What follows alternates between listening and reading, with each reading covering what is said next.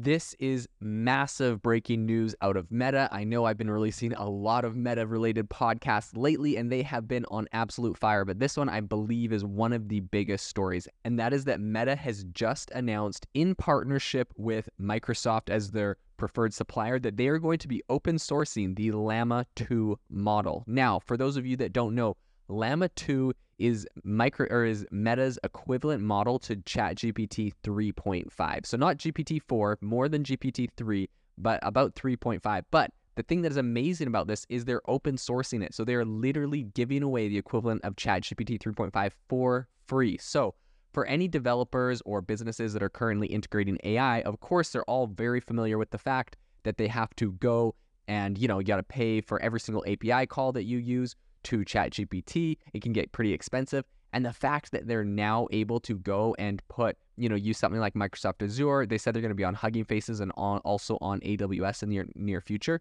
But the fact that you're going to be able to go to any of those platforms and run this new Llama 2 model is going to be absolutely incredible. It's going to be, right, you're getting this whole thing for free, and all you're paying for is the compute cost, which is going to be very, very low. So they said people can start applying to get access to it. And I think what's really, really crazy, because it doesn't stop there, the news gets pretty crazy. I think all of this was recently announced at um, Microsoft's Inspire event. Um, and so, you know, they kind of did it saying, hey, look, we're partnering with Azure. They're a preferred supplier. They're going to put it on all the other ones, but they're saying Azure is like the preferred supplier. And I'm assuming that the partnership there is going to get some sort of special perks. Um, but, and then in addition, I think they do it because, I don't know, maybe they, they decided Microsoft was their player instead of um, Amazon or Google, who are all doing, you know, similar, have similar things. But okay, the crazy news does not stop there because actually at the same time, um, Qualcomm announced that it's going to be working with Meta to bring Llama to laptops, phones, and headsets starting next year. Um, and they're going to have AI powered apps that work without relying on cloud services. So essentially, you could have an application, an AI application like an image generator and it's not it's not going up to the cloud to um, try and generate some sort of AI image for you. It's literally doing all of that processing on your phone, on your laptop, or on your you know VR headset, which I think is absolutely insane because that is going to be again another massive cost savings for um, any developers and any companies that are working in AI, right? Because right now the big cost that you have is these API calls to OpenAI. I had, you know, I've heard some companies paying 30% of their operating um, costs are going to OpenAI if it's a real heavy thing. So this is going to be massive. It's not just the fact that, okay, look, we can switch and get on Microsoft Azure and get like, you know, a tenth or a hundredth of the price, perhaps. Um, now it's literally going to be free. Like processing is going to be free. It's just going to be done locally on a user's device, whether that's their phone or their laptop or their headset or whatever. And that's all thanks to Qualcomm, who's, you know, specifically integrating this. Something that Meta has been absolutely amazing at so far is the fact that they're able to build these models that use way, way less processing power. Like, I can't explain to you how incredible it would be to get something like GPT 3.5 on your running locally on your phone instead of having to go over to um, you know, OpenAI's data center and and run just like astronomical amounts of um, compute through it. So this is actually a really, really big move. So what's interesting is um, they said Llama 2 is actually trained on 40% more data than Llama 1, right? So they initially launched Llama 1 earlier this year, uh, maybe back in February, if I'm not mistaken. And a few days before uh, or after they launched it, the code for it was actually leaked to 4chan. Um, and so people were able to essentially get the code for that. And I think at this point, the cat's kind of out of the bag, and Meta could try to lock down this next version but realistically, um, they were open sourcing the last version, so they open sourced this version as well. And I think they're doing this in a big play to beat ChatGPT. They know their only hope of beating ChatGPT at this point may just be to make this thing open source, free, everyone can use it. And this is the original concept of OpenAI, right? Um, it's interesting hearing from Sam Altman. He's like, no, like I've heard him go on a bunch of podcasts and be like, "Hey, should I open source GPT-4? What do you think?" And he's like, "Well, ultimately, we're not going to do that." Okay, obviously, he, he got ten billion dollars from Microsoft. He's not going to do that. He needs to like kind of maintain this. And also, on the other hand, some people think this is strange because like, why would Microsoft be partnering with Facebook so hard when they know this product potentially could kill their OpenAI investment?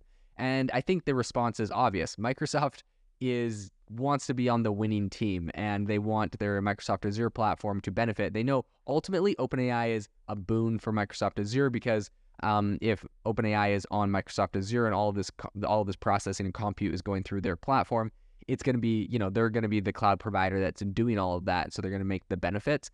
But if they were to you know shun someone like Llama um, from Meta and be like, no, you're a competitor, you know we don't want to do the partnership. Okay, great. Google Cloud would snap them up, and then um, Microsoft would just lose all of that. And if Llama ends up beating ChatGPT, then all of a sudden Microsoft just loses out on a massive segment. So I think Microsoft is really just at this point trying to woo anyone they can. We've seen they've put some heavy investments into Inflection AI, which is another player um, that's like ChatGPT. So now they have their Inflection, their OpenAI, and their Llama partnerships. And between the three of them, I think Microsoft Azure is going to be very set to see some very, very steady, solid growth on its cloud computing platform. So I think that's going to be a massive win for Microsoft as well.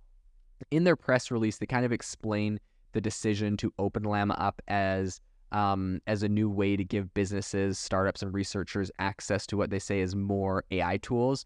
Um, and really, I think this is something that's going to allow for a lot more experimentation just as a whole community. So, according to Meta, um, this is obviously trained on a much larger data set. Um, and they say that it actually includes information from publicly available online data sources. It also says that this outperforms um, there are other a lot of other LLMs like Falcon and MPT uh, when it comes to reasoning, coding, proficiency, and knowledge tests.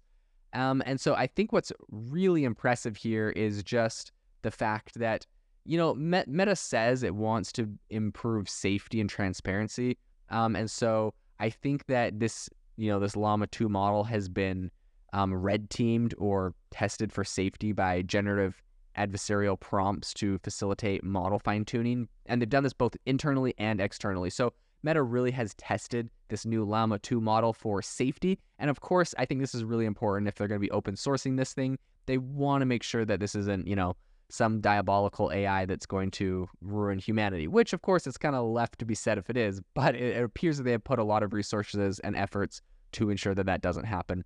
Um, they specifically said in a statement, we believe an open approach is the right one for the development of today's AI models, uh, especially those in the rapid or in the generative spaces where the technology is rapidly advancing. Opening access to today's AI models means a generation of developers and researchers can stress test them, identifying and solving problems fast as a community. So I think this is really massive news. I think it's got a lot of big implementation uh, implications for AI in general. I think OpenAI better watch out because this is this is big. This is the biggest one. This is equivalent of almost like Google Bard being open source. Not Google Bard being free, but Google Bard being open source, meaning anyone could, you know, theoretically take Google Bard and run it. And eventually, like, this is crazy because if it's open source and Qualcomm's trying to make this thing so it can run on devices, like, you could grab this open source model and have your AI applications running on people's personal laptops and phones and headsets. Absolutely insane. Some massive, massive implement, uh, implications because ultimately what this is going to do is make it so that a lot of AI businesses that were not viable from a financial perspective or standpoint before will absolutely be viable, right? So something that maybe doesn't make a ton of money, but it's super, super helpful um, is now going to be a completely viable option if it's running locally on a device. I'm super excited to see where this goes. I think this has got some massive potential, so we'll definitely be following this clo- this story very closely.